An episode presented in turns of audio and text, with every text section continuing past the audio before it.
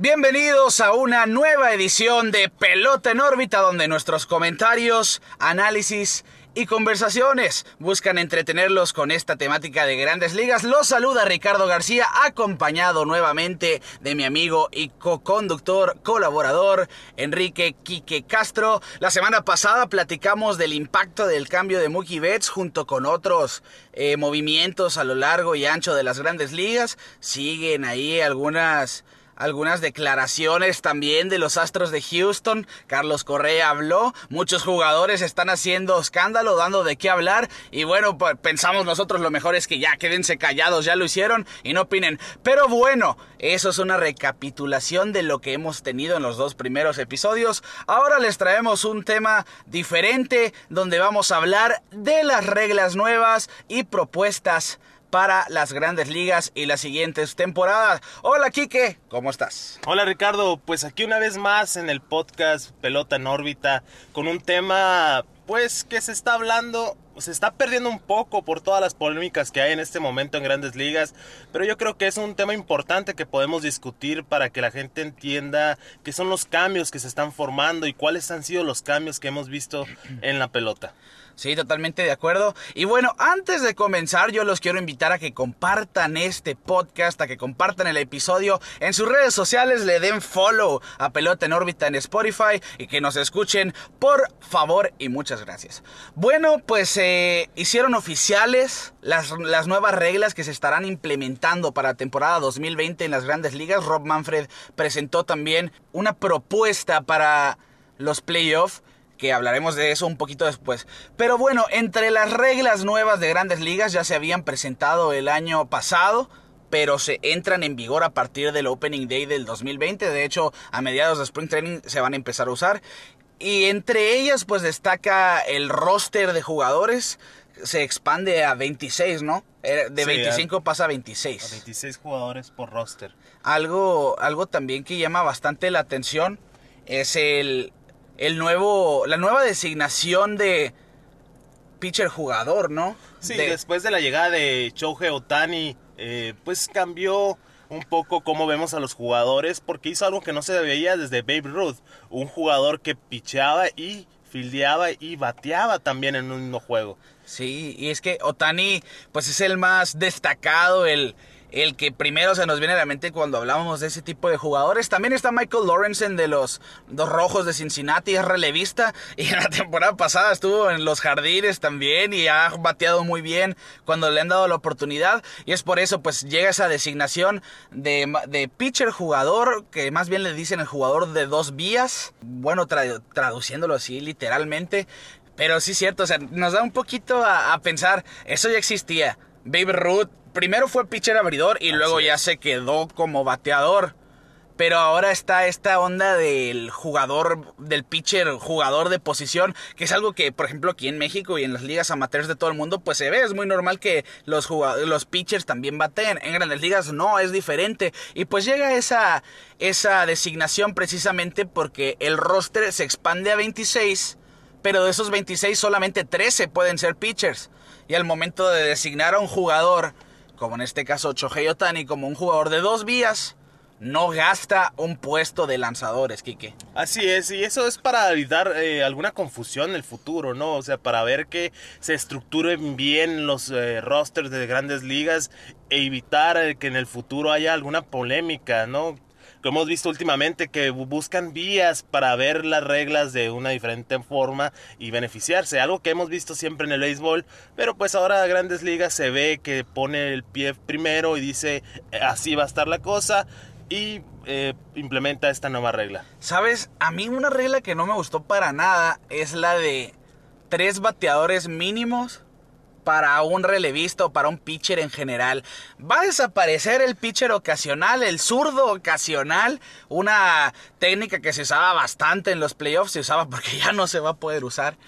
Donde, ah, bueno, viene bateador zurdo y dos outs, le voy a traer el relevista zurdo.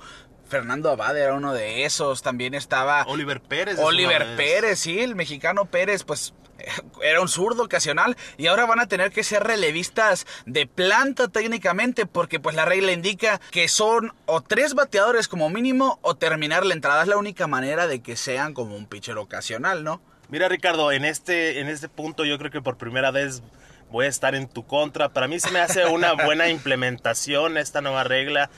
Pues dicen que quita un poco de estrategia al juego. Yo digo todo lo contrario. Te obliga a un pitcher que, como tú dices, era ocasional, que solo tenía una, un tercio o una entrada nomás tirando. Uh, hace que el pitcher esté más seguro. Yo creo que va a hacer que el juego fluya más. ¿Qué es lo que busca Grandes Ligas, no? Ese, este nuevo. Sí, sí. O sea, Rob Manfred desde que llegó le está buscando agilizar el juego. Exactamente. Dicen que. Pues que debe durar menos de 3, 4 horas, ¿no? El aficionado, bueno, al menos a mí, a mí no me molesta cuánto dure, pero Manfred está buscando agilizar el juego para atraer más gente, porque se dice que, pues, los espectadores eh, ya no está interesando tanto en el béisbol. Y es que, a decir verdad, por más aficionado que seas del béisbol, más fanático que seas, un juego de cuatro horas, de nueve entradas, cuatro horas no suena de lo más agradable. Eso habla de un ritmo de juego bastante lento. Y es por eso que ya en ese, esos, esas implementaciones por parte de Manfred veíamos ese reloj tan tedioso y odioso para los pitchers sobre la loma que les quita ese ritmo. Por ejemplo, Clay Vocals, David Price, eh, también Justin Verlander, Max Scherzer. Pitchers que se tomaban su tiempo sobre el montículo. Bueno, aún no entra en vigor esa regla en temporada regular, pero sí en Spring Training, en los entrenamientos de primavera. Y los, y los lanzadores pues tienen opiniones divididas porque dicen, ah, la verdad es que ni te das cuenta. Bueno, no te das cuenta porque tú tienes una rutina rápida. Pero hay otros pitchers que se toman su tiempo y bueno, obviamente tienen que hacer un cambio en su mecánica, por más mínimo que sea, les puede afectar. Pero bueno, a lo que iba, yo sí estoy totalmente en contra de eso del pitcher ocasional obsoleto de esta nueva regla de tres bateadores mínimos porque si algo tenía de bonito el béisbol era la guerra de estrategias entre los managers. Ah, ok, me vas a mandar a tu mejor bateador zurdo caja llena con dos outs, pues ahí te va mi zurdo ocasional. Y bueno, eso ya no se va a ver. Ahora los pitchers pues van a tener que van a tener un desafío mayor porque, bueno, habían lanzadores que literalmente los firmaban, bueno, eres un relevista ocasional, ahora eres un relevista que vas a tener que retirar a tres bateadores. Sí, mira, y yo digo, eh, claro, tiene sus pros y sus contras, ¿no? Los pitchers ahora van a acumular más entradas, por lo que vemos, porque tienen que tirar una entrada completa. Vamos a ver menos cambio de menos cambio de pitchers. Yo creo que eso sí beneficia el juego porque a veces se vuelve un poco tedioso ver cómo están cambio y cambio de, de relevistas. Y pues le va a dar más trabajo, yo creo, a más pitchers que al final de cuentas no siempre se les daba tanta oportunidad de brillar. Puede ser que ahí sí se desarrolle más talento todavía, ¿no? Viendo más pitchers de calidad, viendo que les den más oportunidad de, lanzar en un juego. Eh, como te digo, puede tener sus pros, puede tener sus contras. Para mí es un buen cambio. Eh, no como lo que vamos a hablar en continuación con los playoffs. Ok, en un momentito más nos vamos a ir a los playoffs, porque aparte de esa regla de los lanzadores, está la regla, pues el roster se expande a 26, ya lo dijimos. Pero en septiembre antes los rosters se expandían a 40, el roster de 40 de grandes ligas se activaba por completo, ignorando el de 25 jugadores activos. Ahora ese roster de 40 se va a quedar así como profundidad, pero el roster de grandes ligas se va a abrir a 28 jugadores solamente en septiembre. A mi gusto, me le favorece al béisbol en general, porque también era un poquito tedioso en septiembre ver esos sin número de cambios en las últimas entradas, fanáticos que pagaban para ir a ver a sus jugadores favoritos y terminar viendo a jugadores que estaban ahí de relleno o que todavía no estaban listos para el gran show. Y pues esta es una regla que está limitando a solamente tres jugadores más en septiembre y lo que pues obviamente va a generar una mayor competitividad en las mismas organizaciones por ganarse esos puestos extras en los equipos. Sí, y volvemos a lo mismo, el punto anterior. Igual esto lo hace Grandes Ligas para agilizar el juego, para ver que haya menos bateadores emergentes, menos pitchers de, relevo cambiándose y como dices, que los espectadores tengan un juego de calidad. Pues eh, a nosotros nos ha tocado ver juegos en septiembre y ver a un roster de AAA jugando en el campo de juego y ya al final ya no te interesa, dices esos juegos ya son de relleno y no tienen relevancia. Esto puede ser que nos ayude a nosotros también al espectador de seguir viendo los juegos con calidad. Sí, y es que técnicamente septiembre llegaba a ser como el, un, un spring training más, ¿no? La extensión de los entrenamientos para los novatos, para aquellos equipos que o ya estaban clasificados por mucho o los que ya estaban eliminados. Solamente los equipos que estaban todavía buscando ese lugar en la postemporada, pues mantenían su base titular y pues metían uno que otro pitchercillo o un jugador a la defensa en las últimas entradas. Pero bueno, a lo largo de la historia de grandes ligas han habido reglamentaciones nuevas que han sido controversiales, como en su momento el bateador designado. Para muchos lo fue la gloria, como para Edgar Martínez y David Ortiz pero para otros siempre ha sido controversial. Ahora también se habla de implementar el bateador designado en la Liga Nacional, que si me preguntan a mí, me fascina la idea. El pitcher no tiene por qué batear, arriesgan su físico, arriesgan a un pelotazo, arriesgan también en un corrido de bases. Me acuerdo yo de Steven Wright de los Red Sox con una barrida en segunda. No, espantoso. O sea, lo mejor es quitarles el bato. Ustedes dedíquense a tirar la pelota, por favor. pues eh, al final de cuentas... Eh entonces podemos recordar que el bateador designado fue implementado por ahí de los 70 creo, en la Liga Americana para avivar el juego para que hubiera más ofensiva en la liga americana, un experimento que pues al final resultó excelente, vimos carreras como Edgar Martínez, David Ortiz y varios más eh, bateadores designados que han Frank Thomas también, el tremendo Frank Thomas que han tenido una carrera larga, que tuvieron una carrera larga debido a que solo venían y bateaban y eso a mí en verdad me gusta mucho, pero a mí también me gusta la idea de que las dos ligas sean diferentes, a mí el, el juego interligas ahí es cuando entra diferente estrategia del de Liga Americana en la Liga Nacional y viceversa. Entonces, eh, está bien que lo quieren implementar, pero por mí, si lo dejan a como está, excelente también. Y es que mira, sí, sí es verdad, por ejemplo, que en la Serie Mundial que se enfrente el equipo de la Liga Americana en el campo de Liga Nacional, pues ciertamente le da cierto dinamismo al juego, pero... Imagínate, bases llenas, dos outs y le toca a tu pitcher batear en la tercera entrada. ¿Cómo lo sacas? O sea, no, no hay opción. No, no hay opción. Pero mira, tenemos el caso de Madison Bongarmer, de Noah Syndergaard. Pero, que son pitchers que batean. Pero es uno de cal por los que hay de arena, ¿sí me pues explico? Sí, pero, o sea, podemos decir que sí hay pitchers que tienen esa habilidad. Pero, eso, como dices, es minoría. Por eso te digo, si lo implementan, está bien. Si no lo implementan, también no tengo ningún problema. Manfred, implementenlo, por favor. Bueno, el tema más controversial de todo el reglamento aún no se implementa, solamente fue una propuesta de Rob Manfred para la Asociación de Jugadores. Chicos, miren, los cambios que hizo Bot Selig funcionaron de maravilla y a mí se me ocurrió una idea gigante. Bueno, fue todo lo contrario, la gente ha mostrado la oposición a esta nueva controversia de los playoffs y su sistema de 7 equipos por división. Bueno, técnicamente, como digo, pasarían siete equipos plantándose. Bueno, nomás se plantaría el mejor récord de la liga. Sí. Pero los que pasan más seguros son los, los campeones divisionales, siendo cuatro los comodines. El primer lugar de la liga eh, estaría plantado para ya la serie divisional y esperando por una semana técnicamente a que los comodines entre sí se vayan eliminando. Serían seis comodines técnicamente, o juegos de comodines más bien. Pero lo que quieren hacer ahora es como darle al televidente esa espectacularidad, esa sensación de novedad.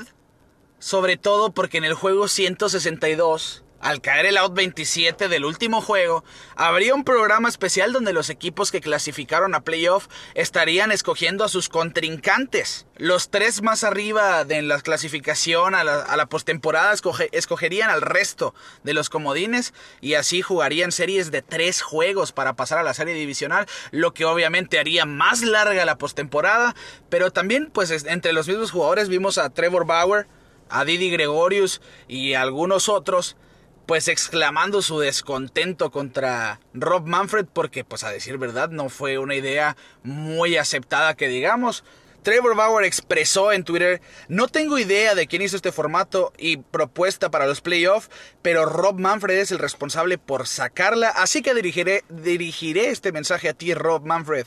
Tu propuesta es absurda y por muchas razones la puedo poner en Twitter y eso prueba que no tienes idea en lo absoluto de béisbol. Eres una broma, dijo. Bastante controversial Trevor Bauer. ¿eh? Claro, un Trevor Bauer que la verdad... Eh, últimamente ha sido el más vocal en todas las situaciones que se están vuelta las ligas mayores, un jugador pues que no se guarda nada y la verdad como fanático yo le agradezco que nos dé ese, esa opinión del jugador activo, ¿no? Porque muchos opinan y muchos dicen, pero él está ahí, él está viviendo, él vivió todo lo del escándalo de los Astros de Houston, también fue uno de los afectados y ahora va contra Manfred, un cambio que buscando las palabras correctas. Absurdo. Es absurdo, ¿no? Como lo dijo. Y es que Trevor Bauer no le tiene miedo ni al mismo Dios. O sea, le está hablando a Rob Manfred de tú por tú y le está diciendo, eres una broma. Pues es como debe de ser, ¿no? De frente y porque el jugador también tiene que expresar su desconfort al respecto.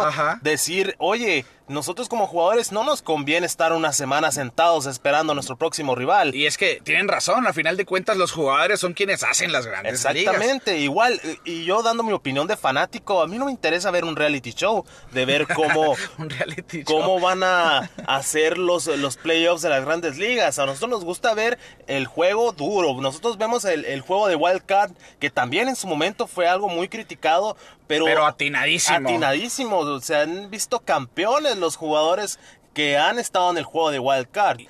Y es que para muchos, Bot Selig ha sido de los mejores comisionados de grandes ligas de la historia.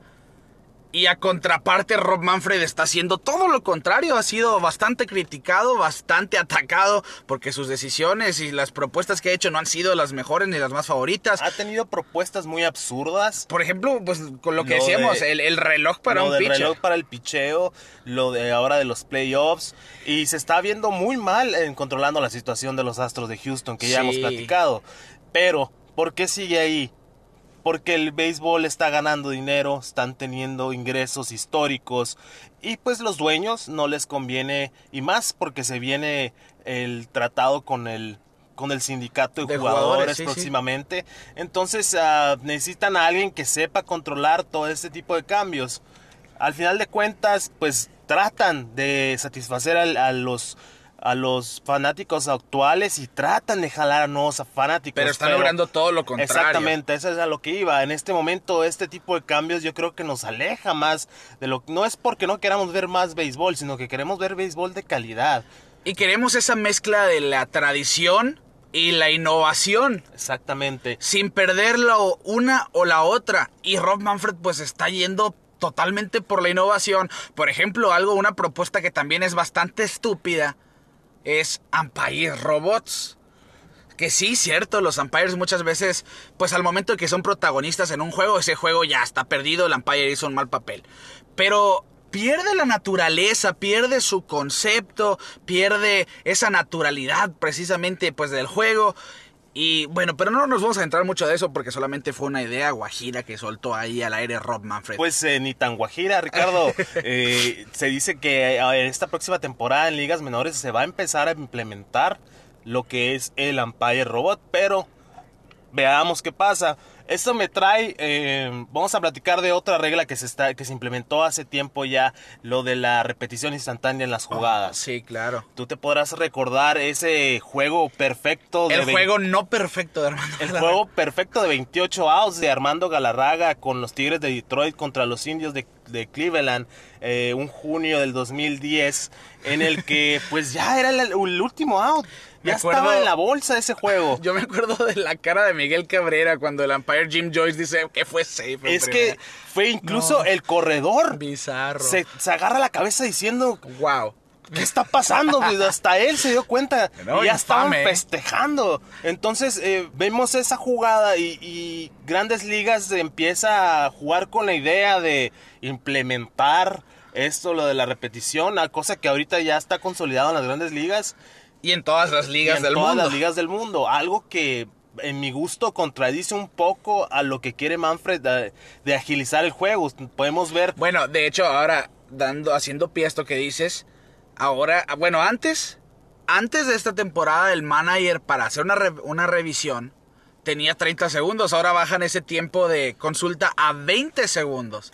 Y excelente. Pero a final de cuentas va a ser la misma, porque en lo que Sí. se tardan a final de cuentas es en la misma revisión. Sí, es que no solo de la revisión, es en lo que el manager revisa a ver si manda el challenge para, para que tengan revisión.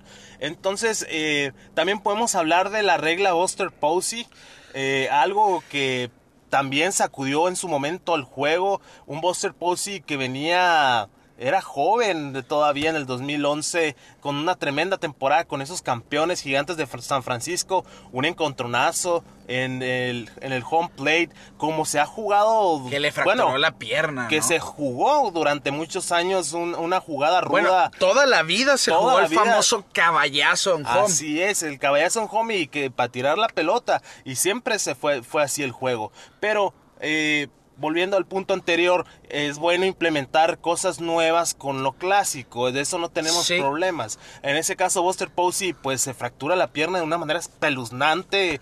eh, Y era el actual novato era del año, novato del campeón de. Serie Mundial. Gracias a Dios su carrera no fue tan afectada por esa lesión hasta la fecha. Sigue cachando, sigue estando atrás del plato. Estuvo un tiempo en primera base, pero pues nos da esa nueva jugada que en su momento los catchers no sabían ni cómo hacerla, ¿no? Pero mire, fue diferente en aquella ocasión porque fue una propuesta a la asociación de jugadores. Claro, claro, Y ellos sí. llegaron al, al consenso de, bueno, ok, vamos a quitar el caballazo en home, jugador que taclea, jugador que entre Es out. brusco. Es out y por eso Exacto, empieza lo de la línea del corredor por home y que el catcher tiene que tener la pelota antes de buscar, bloquear el plato Así y es. así. Pero esa es un ejemplo de algo hecho bien. Exacto, sí, sí, sí. No, no estamos hablando simplemente de cosas que no han funcionado. Volvemos a lo del juego del Wild Card. También fue un experimento el juego Wild Card. Sí. También la gente no quería tener un juego Wild Card, pero volvemos igual al libro de historia, esa temporada 2011 de los Boston Red Sox, un equipo que se veía como el que iba a llegar a la Serie Mundial. En el juego 162 se queda corto contra Baltimore. Y pues le quita Tampa Bay su puesto de, de playoffs. Eso en la americana. En la Y americana. en la nacional, en la, nacional, misma temporada fue El mismo día. Atlanta. Atla- fue Atlanta contra los Cardenales de San Luis. Sí. Exactamente. Y se lleva a San Luis ese juego. Y terminan siendo los campeones. Los campeones. Entonces, eh, eso es algo que, que también estamos acostumbrados cuando se implementa el wild card de ver nomás que el, que el equipo que califique y pues, vámonos a la divisional. Empiezan los experimentos, implementan el juego de wild card que a mí la verdad me encanta que exista también. el juego de wild card.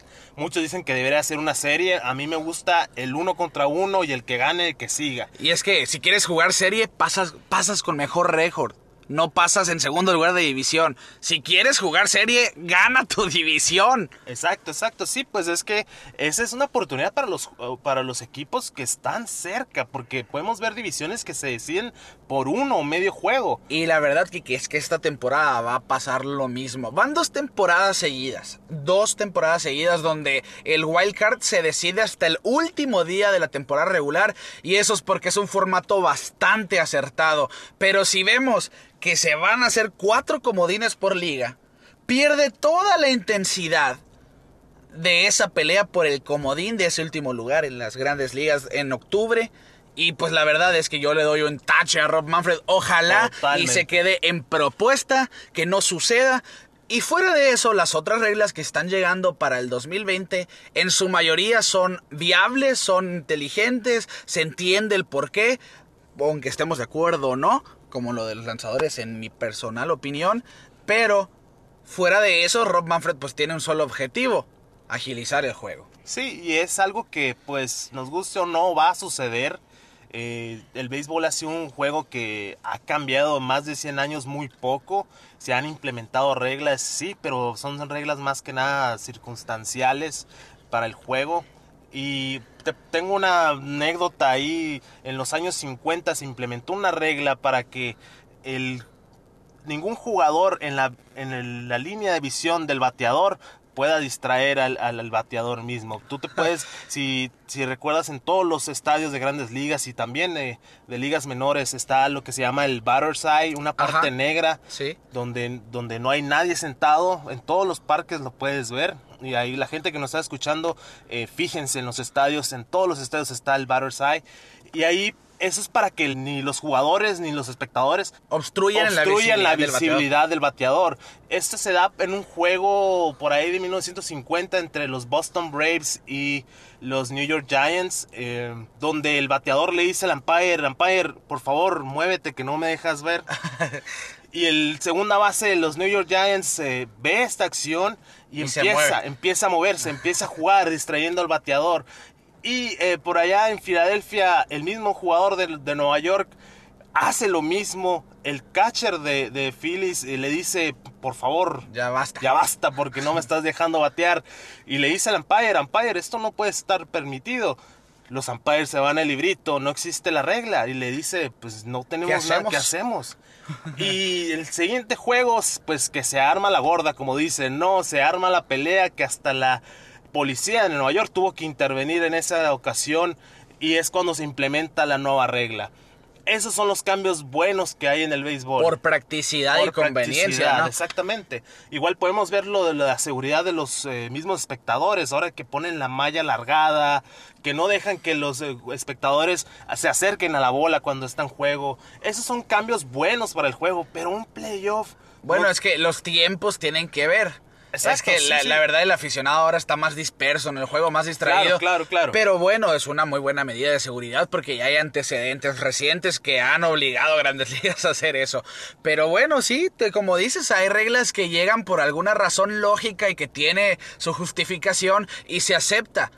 Por ejemplo, cuando llegó Botzelig, él dijo, bueno, antes nomás había americana y nacional y todos los equipos así corridos, americana sin divisiones, nacional sin divisiones Y los que jugaban, la- sí, el que jugaba la Serie Mundial era el primer lugar de cada liga.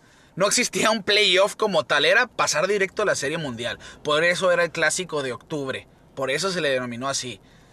Pero bueno, Botselic tiene la idea, gran idea de hacer esas divisiones, el formato divisional, con su comodín, donde pasaban, en su momento eran cuatro equipos los que pasaban, o el comodín pasaba contra el mejor equipo de la liga, y luego se implementó ya el segundo comodín allá por el 2011, 12, si no me equivoco. Pero bueno, fue un formato bastante aceptado, acertado y que obviamente le trae bastante dinero extra a grandes ligas. Quique, un comentario final para ya cerrar este episodio. Pues, ¿qué te digo, Ricardo? Coincidimos en ciertas cosas y en ciertas cosas no. Es parte del debate y te respeto por eso. Pero al final de cuentas, este cambio de playoffs para mí es algo tonto, es algo absurdo y no nos da mejor calidad de béisbol. Al- Yo digo que al contrario, nos da eh, un playoff que está visto más como un negocio, ¿no? Y, y tratando de darnos al espectador cosas que no queremos, básicamente. Y es que a final de cuentas, eso es, un negocio. El béisbol de grandes ligas, para el comisionado y los directores de las grandes ligas, no es nada más que un negocio y hay que ver la manera de que sea mejor aceptado, porque entre más aceptado sea, más dinero va a generar. Y bueno, de esta manera estamos llegando al final de este episodio. Muchas gracias a todos los que nos sintonizaron. Así hayan durado un minuto, 30 segundos, 10 o se la aventaron todita junto con nosotros. Muchas gracias. Estamos en todas las plataformas, les recordamos, ya sea las más importantes como Spotify, iTunes, eh, Apple Podcast, Google Podcast y las demás junto con Anchor.fm.